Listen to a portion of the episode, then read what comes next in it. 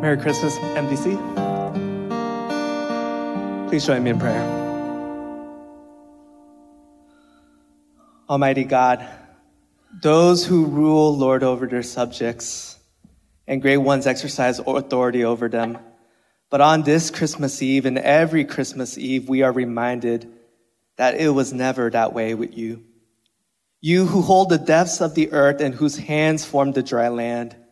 You to whom belongs the mountain peaks and the far reaches of the sea. You, the maker of all things and to whom belongs all glory and praise. The source of everything became as if nothing pouring all eternity and might into one human life, and in the unremarkable was manifested your power. Power that came not to destroy, but to heal, not to rule, but to serve, that chooses mangers over thrones. Power that is revealed not in divine grasping, but put on display by a God emptying that which is due to him so that the world he loves can be made new again. Tonight, we celebrate this power. Your power that by faith we proclaim is still at work in our midst today. And so even if this year, even the last two years has given us every reason to doubt and to fear, in this your people will still have hope. You are still the God of Tamar who puts rights to wrongs. You are still the God of Rahab, lover of the stranger. You are still the God of Ruth, our kin and redeemer. You are still the God of Bathsheba who turns mourning into joy. And you are still the God of Mary who brings the powerful down from their thrones but lifts up the lowly. So let the just rejoice tonight for their justifier is born. Let the sick rejoice for their healer is born. Let the captives rejoice for their liberator is born. Let the hungry rejoice for their provider is born. Let all people rejoice for Jesus Christ is born, and what you have started in him, you will not stop until you are finished, Lord. So we will rejoice on this holy night, knowing that the true gifts of Christmas are not wrapped under a tree, but contained in the certainties of these promises that violence will have its end, every chain will be broken, all oppressions shall cease, and death will be just a memory. For Jesus lives, Jesus reigns, and he will surely come again. Blessed are you, Lord, the God who is with us and who will never forsake us. It's in your name, the name of Jesus, we all pray. Amen.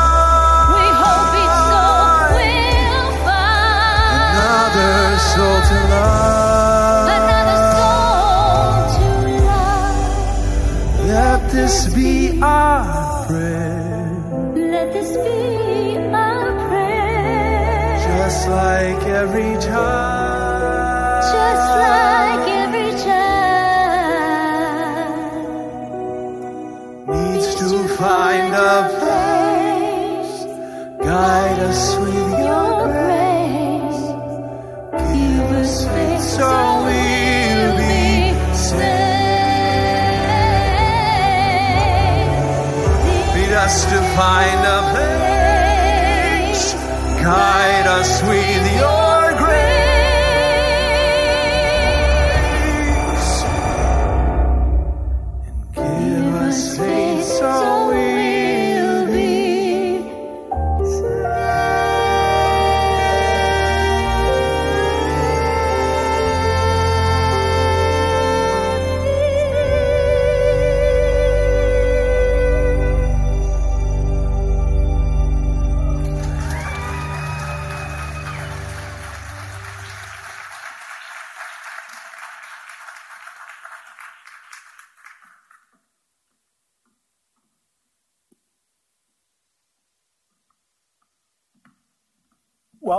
again for Brenda and Rob?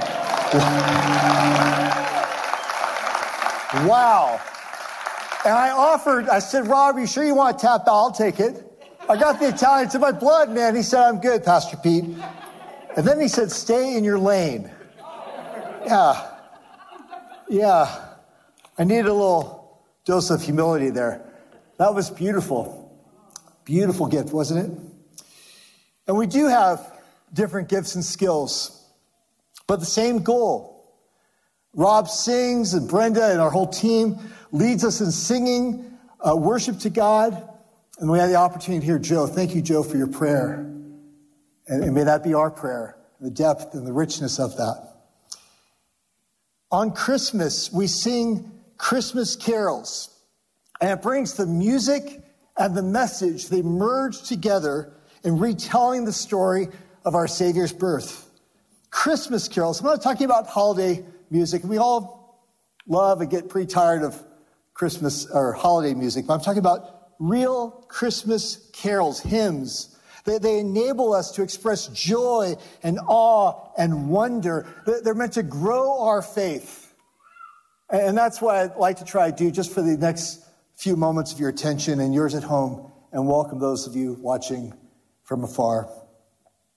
Singing carols together reminds us that our God, in his love and mercy and grace, sent his son to earth on a rescue mission. And just as that first Christmas was filled with, with both singing and announcing news, Christians through the centuries have celebrated the Messiah's advent and witnessed to the gospel through song. And so we have here the first worship in song at Christmas.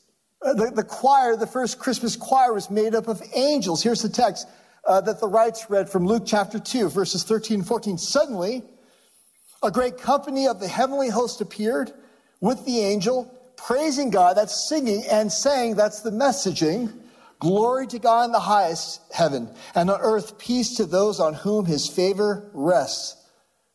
Here the angels sing, O night divine, O night divine when Christ was born.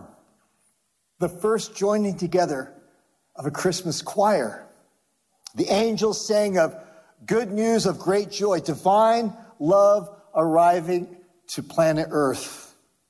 And anyone who responds to this news in faith, just in trust, in believing Jesus has truly proved himself to be who he says he is, can join in that new life and into that song and into the wonder of God's love. Want to know what the oldest Christmas carol is that was ever sung in church? Venture to guess what the oldest Christmas carol ever sung in church history. I'll give you a couple of hints. It's older than O Holy Night. That was written in 1847. The prayer that they just sang was written in 1999, so that's definitely not even on the list, although some of you weren't even born in 1999. But O Holy Night, 1847. How about older than that, Silent Night? Silent Night, written by Franz Gruber. Uh, little uh, fun factoid Franz Gruber is the name of the villain from the best holiday movie of all time, Die Hard. Okay? 1818. 18. So we got a couple hundred years, but still older. 1744, we get, O come all ye faithful. 1719, Isaac Watts writes, Joy to the world, the Lord has come. Let earth receive her king. Can we go older than that? Any guesses? Any guesses at home? Oh, I bet someone smart out there, they're saying, how about O come Emmanuel? Huh? Yeah? No. Pretty old. That was written in the 13th century in Latin, but there's still one older than that. A Christmas carol sung in the church way back in the 60s. I'm talking the original 60s, 60 AD. It's called Carmen Christi, the hymn to Christ. And it is the oldest Christmas carol, a creed sung by the early church and recorded by the Apostle Paul in his letter to the church in Philippi, which is a place uh, still can be visited, but it was a church in ancient Greece. The Apostle Paul included in his letter to inspire wonder in the people gathered together. A wonder in what? Wonder at the incarnation that God became human, that God put on flesh. And to help grow people's faith in Jesus, who is the supreme example of humble, selfless service.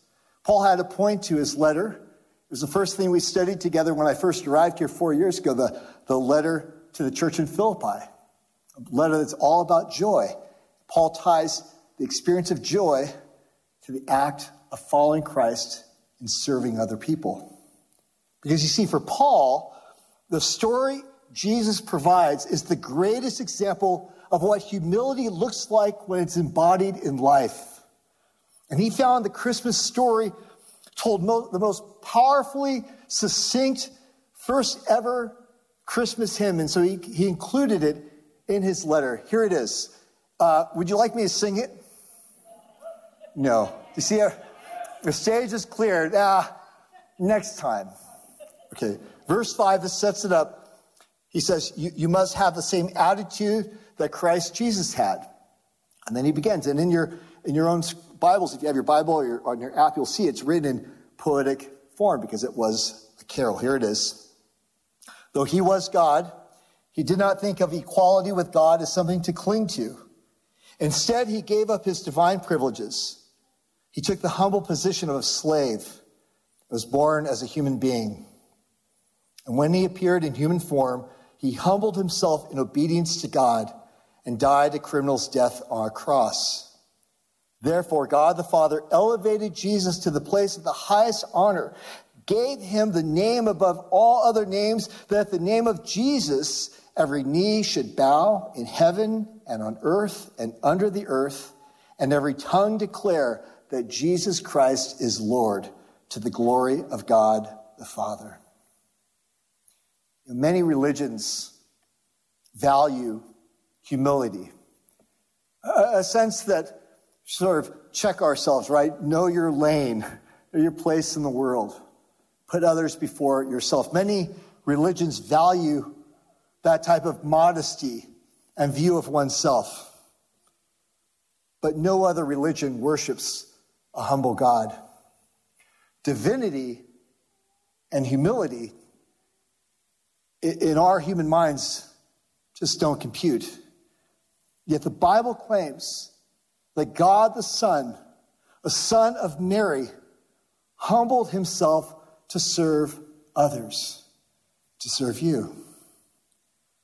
Though he was God, fully divine, completely human, he willingly gave up his divine privileges, taking the position, I love the translation here, it says, of a slave. It doesn't even say servant. A servant can get paid for what they do, a servant can go home after their shift. A slave obeys. He literally had it all, yet left it in heaven to save us. On that night divine in that little town of Bethlehem, Jesus began his life's journey that would culminate 33 years later, climbing a hill outside of Jerusalem to die a criminal's death on a cross for rebels like you and like me. What compelled him? Oh, what, what motivated him? What, what got him up every day for 33 years, knowing what was coming, knowing who he was serving, knowing that he wanted to honor uh, his Father in heaven, knowing what was coming for him? Indescribable love. That's what motivated him. Indescribable. That's why for 2,000 years, artists and poets of the church have tried to describe the indescribable. Someone that knew Jesus quite well, the beloved disciple, the one that, that was closest to him, wrote this John 15, 13. Greater love has no one than this to lay down one's life for one's friends. Merry Christmas, MDC. Please join me in prayer. Almighty God, those who rule lord over their subjects, and great ones exercise authority over them. But on this Christmas Eve and every Christmas Eve, we are reminded that it was never that way with you. You who hold the depths of the earth and whose hands form the dry land. You to whom belongs the mountain peaks and the far reaches of the sea. You, the maker of all things and to whom belongs all glory and praise.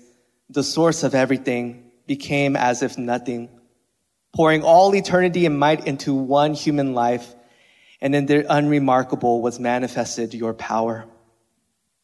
Power that came not to destroy, but to heal, not to rule, but to serve, that chooses mangers over thrones Power that is revealed not in divine grasping, but put on display by a God emptying that which is due to him so that the world he loves can be made new again. Tonight, we celebrate this power. Your power that by faith we proclaim is still at work in our midst today. And so even if this year, even the last two years has given us every reason to doubt and to fear, in this your people will still have hope. You are still the God of Tamar who puts rights to wrongs. You are still the God of Rahab, lover of the stranger. You are still the God of Ruth, our kin and redeemer. You are still the God of Bathsheba who turns mourning into joy. And you are still the God of Mary who brings the powerful down from their thrones but lifts up the lowly. So let the just rejoice tonight for their justifier is born. Let the sick rejoice, for their healer is born. Let the captives rejoice, for their liberator is born. Let the hungry rejoice, for their provider is born. Let all people rejoice, for Jesus Christ is born. And what you have started in him, you will not stop until you are finished, Lord. So we will rejoice on this holy night, knowing that the true gifts of Christmas are not wrapped under a tree, but contained in the certainties of these promises that violence will have its end, every chain will be broken, all oppressions shall cease, and death will be just a memory. For Jesus lives, Jesus reigns, and he will surely come again. Blessed are you, Lord, the God who is with us and who will never forsake us. It's in your name, the name of Jesus, we all pray. Amen.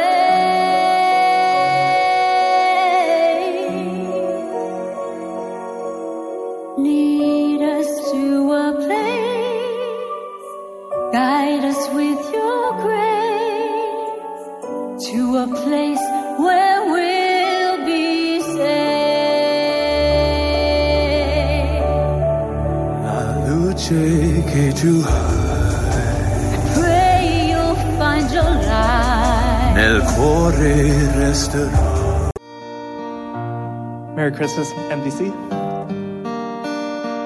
Please join me in prayer. Almighty God, those who rule lord over their subjects, and great ones exercise authority over them.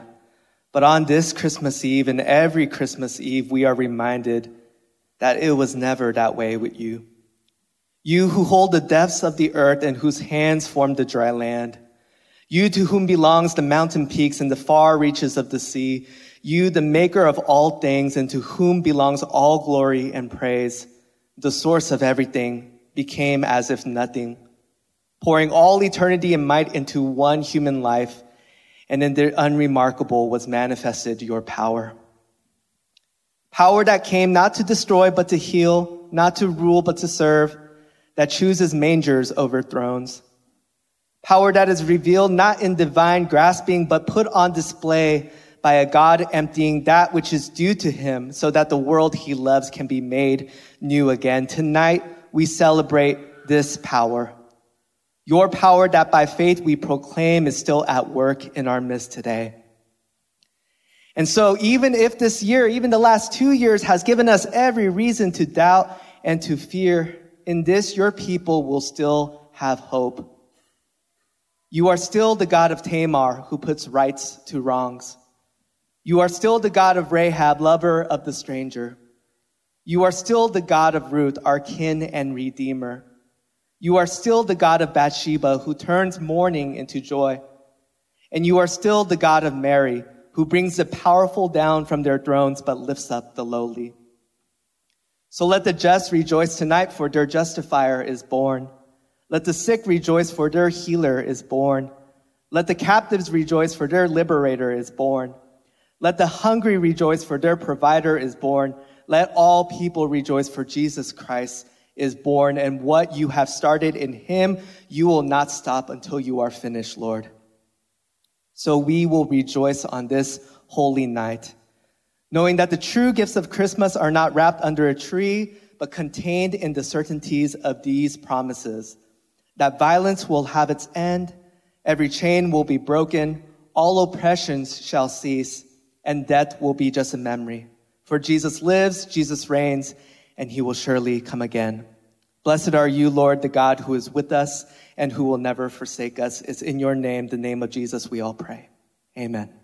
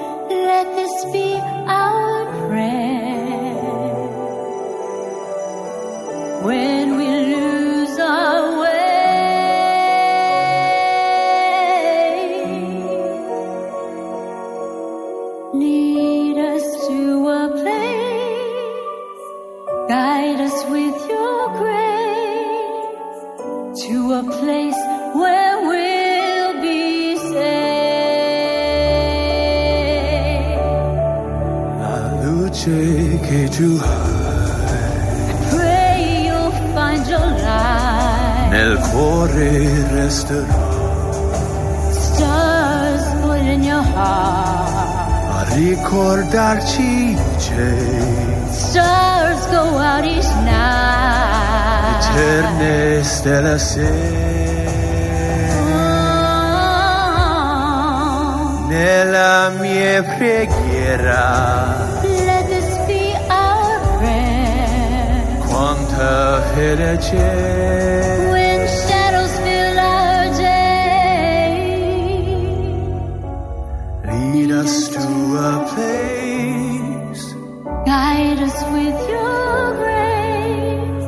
Give us faith so we'll be saved.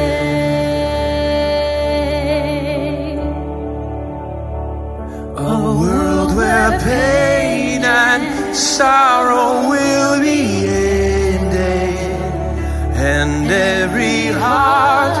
that's broken will be mended, and we'll remember we are all God's children, reaching out to touch you, reaching to the sky.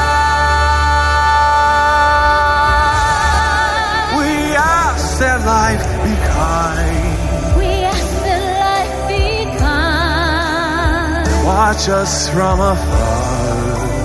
Watch us from above. We hope each soul will find We hope each soul will find another soul to love. another soul to love. Let this be our prayer, Let this be our prayer. just like every child.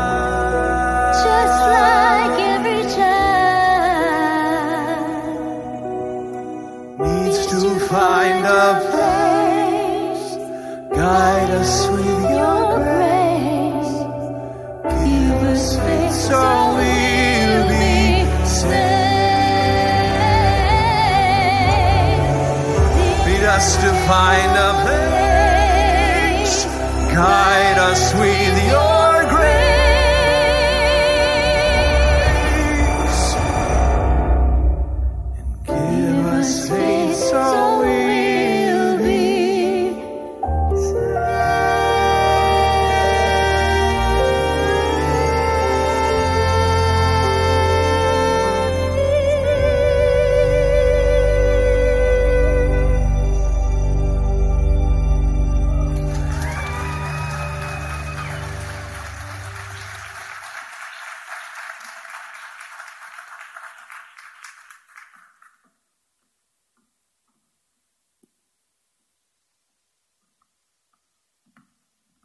Well, can we hear it again for Brenda and Rob? Wow. And I offered, I said, Rob, you sure you want to tap out? I'll take it. I got the Italian, in my blood, man. He said, I'm good, Pastor Pete. And then he said, stay in your lane. Yeah. Yeah. I needed a little dose of humility there. That was beautiful. Beautiful gift, wasn't it? And we do have different gifts and skills, but the same goal. Rob sings, and Brenda and our whole team leads us in singing uh, worship to God. And we had the opportunity to hear Joe. Thank you, Joe, for your prayer. And, and may that be our prayer, the depth and the richness of that. On Christmas, we sing Christmas carols, and it brings the music and the message, they merge together in retelling the story of our Savior's birth. Christmas carols. I'm not talking about holiday music. We all love and get pretty tired of Christmas or holiday music, but I'm talking about real Christmas carols, hymns. They, they enable us to express joy and awe and wonder. They're meant to grow our faith. And that's what I'd like to try to do just for the next few moments of your attention and yours at home, and welcome those of you watching from afar. Singing carols together reminds us that our God, in his love and mercy and grace, sent his son to earth on a rescue mission. And just as that first Christmas was filled with, with both singing and announcing news, Christians through the centuries have celebrated the Messiah's advent and witnessed to the gospel through song. And so we have here the first worship in song at Christmas. Uh, the, the choir, the first Christmas choir was made up of angels. Here's the text uh, that the Wrights read from Luke chapter 2, verses 13 and 14. Suddenly, a great company of the heavenly host appeared with the angel, praising God, that's singing, and saying, that's the messaging Glory to God in the highest heaven, and on earth peace to those on whom his favor rests. Hear the angels sing, O night divine, O night divine, when Christ was born. The first joining together of a Christmas choir. The angels sang of good news of great joy, divine love arriving to planet Earth. And anyone who responds to this news in faith just in trust, in believing Jesus has truly proved himself to be who he says he is, can join in that new life and into that song and into the wonder of God's love. You want to know what the oldest Christmas carol is that was ever sung in church? Venture to guess what the oldest Christmas carol ever sung in church history. I'll give you a couple of hints. It's older than O Holy Night. That was written in 1847. The prayer that they just sang was written in 1999, so that's definitely not even on those, although some of you weren't even born in 1999. But O Holy Night, 1847. How about older than that? Silent Night. Silent Night, written by Franz Gruber. Uh, little uh, fun factoid Franz Gruber is the name of the villain from the best holiday movie of all time, Die Hard. Okay? 1818. 18. So we got a couple hundred years, but still older. 1744, we get, Oh, come all ye faithful. 1719, Isaac Watts writes, Joy to the world, the Lord has come. Let earth receive her king. Can we go older than that? Any guesses? Any guesses at home? Oh, I bet someone smart out there, they're saying, how about O come Emmanuel? Huh? Yeah? No. Pretty old. That was written in the 13th century in Latin, but there's still one older than that. A Christmas carol sung in the church way back in the 60s. I'm talking the original 60s, 60 AD. It's called Carmen Christi, the hymn to Christ. And it is the oldest Christmas carol, a creed sung by the early church and recorded by the Apostle Paul in his letter to the church in Philippi, which is a place uh, still can be visited, but it was a church in ancient Greece. The Apostle Paul included in his letter to inspire wonder in the people gathered together. A wonder in what? Wonder at the incarnation that God became human. That God put on flesh. And to help grow people's faith in Jesus, who is the supreme example of humble, selfless service. Paul had a point to his letter. It was the first thing we studied together when I first arrived here four years ago, the, the letter to the church in Philippi, a letter that's all about joy. Paul ties the experience of joy to the act of following Christ and serving other people. Because you see, for Paul, the story Jesus provides is the greatest example of what humility looks like when it's embodied in life. And he found the Christmas story told mo- the most powerfully succinct, first ever Christmas hymn. And so he, he included it in his letter. Here it is. Uh, would you like me to sing it? No. You see, the stage is cleared. Ah, next time. Okay. Verse 5, this sets it up. He says, you, you must have the same attitude that Christ Jesus had. And then he begins. And in your, in your own Bibles, if you have your Bible or your, on your app, you'll see it's written in poetic form because it was a carol. Here it is. Though he was God, he did not think of equality with God as something to cling to. Instead, he gave up his divine privileges. He took the humble position of a slave, was born as a human being. And when he appeared in human form, he humbled himself in obedience to God and died a criminal's death on a cross. Therefore, God the Father elevated Jesus to the place of the highest honor, gave him the name above all other names, that at the name of Jesus every knee should bow in heaven and on earth and under the earth, and every tongue declare that Jesus Christ is Lord to the glory of God the Father. Many religions value humility, a, sense that sort of check ourselves, right? Know your lane, your place in the world, put others before yourself. Many religions value that type of modesty and view of oneself. But no other religion worships a humble God. Divinity and humility in our human minds just don't compute.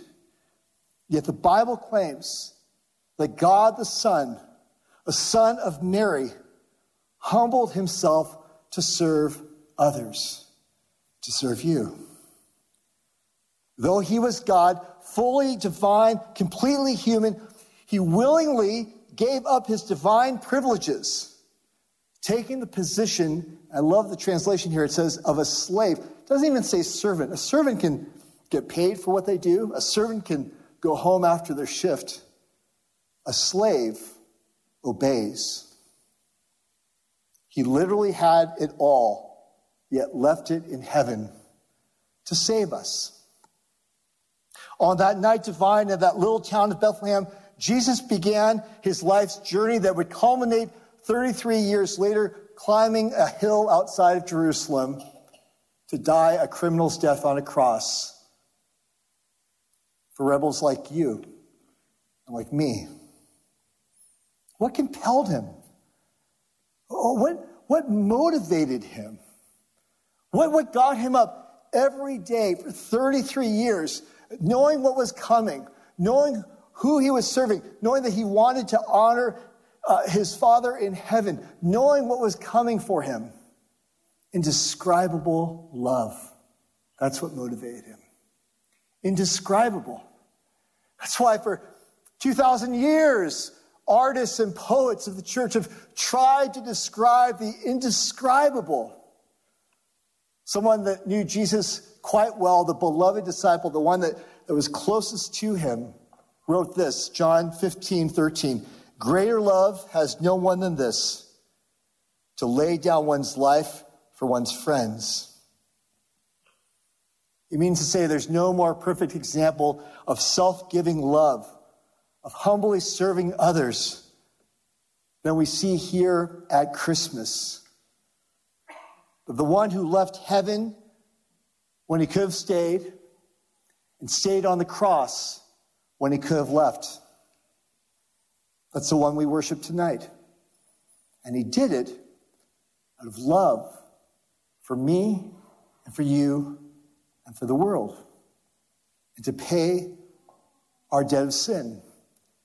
Far as the curse is found, far as the curse is found, joy to the world. But Christ's humility uh, isn't the end of the story because we sing joy to the world, right? It begins with humility, it ends with exaltation. We see that even in, in the hymn here in the carol, verse 9, it says, Therefore, God exalted him to the highest place of honor. This servant, this slave, this one who, who gave himself was then lifted up. It's, it's a way of saying when Jesus rose from the grave, he defeated all the enemies we have. He ascended to heaven. And right now, right tonight, he is in heaven, reigning supreme over the entire universe. That's the God we celebrate tonight. And one day soon, he will return to the world. And all 7.7 billion people, close to 8 billion, will soonly, surely be there soon enough. Every one of us will bow our knee to the king. We have two options. We bow our knee to him as Lord, or we can bow to him one day as judge. But every knee will bow, friends. And my prayer for you tonight is that the wonder and the awe and the joy of Christmas would be realized if you've not yet surrendered your life to this faithful one, if you've not yet trusted him, that you would do so tonight. For all who do believe in Jesus, I look around the room here, I know a lot of friends are here, brothers and sisters in Christ watching at home. For us that say, Yes, I'm a Christian, I'm a Christ follower. And Christmas carols enable us to worship, but they also help us to grow our faith and to put our faith into action. Good worship music and good preaching of the message do both. They inspire and then they kind of say, let's get going. Let's do it. Paul said as much when writing this in his second chapter uh, to this church. He wants to encourage them. He says, if you have any encouragement being a Christian, if, if, there's any joy in being in fellowship, like look around, look at this room. Isn't this joyful to be here together? If you get anything out of this, he says, make your joy complete by putting your faith into action. And then he describes with that beautiful first Christmas carol the humility of Christ. So, friends, let's not only marvel at Jesus' one way love, but join in living it out.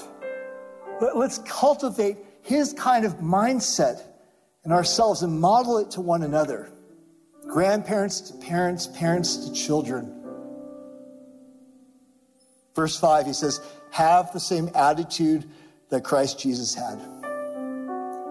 And so, the best kind of Christmas carol merges the two together expressing our joy and awe and wonder and delight of the season, but also challenges us to do something about it. As the new year approaches, we're coming up on two years of the pandemic. Our nerves are rattled. Our community and national bonds are a little strained. I'm hopeful that we've turned, that we are turning the corner even knowing that I believe that there will be greater challenges ahead for our nation, especially for our economy, for our schools, for what happens in our neighborhoods. If I've learned anything these past two years, it's this that the corporate worship, being together like this, singing together, that, that, that going back to the source and opening God's word and studying his plan for us together. And then being inspired by both to go out and do something in our community together, that that is the best way to combat doubt and fear and division. So I'm going to leave you with one question that only you can answer. Who is someone in your life right now that you can think of, someone in your life that you could serve, someone in your life that you could stoop to serve, that you could humble yourself to be a servant to. Few things will bring or spark more joy, hope, peace, love, and good news witness this winter than a deliberate act of self giving sacrifice and service for the joy of Christmas and for the glory of God. Amen. Amen. Let's prepare to light our Christmas candles. And we're going to have our, our ushers come and, and bring uh, the candles to you. If you keep your candle up upright and, and or they'll keep the lit candle upright and you'll bring your unlit candle. And then Rob and the team will, will lead us in singing Silent Night.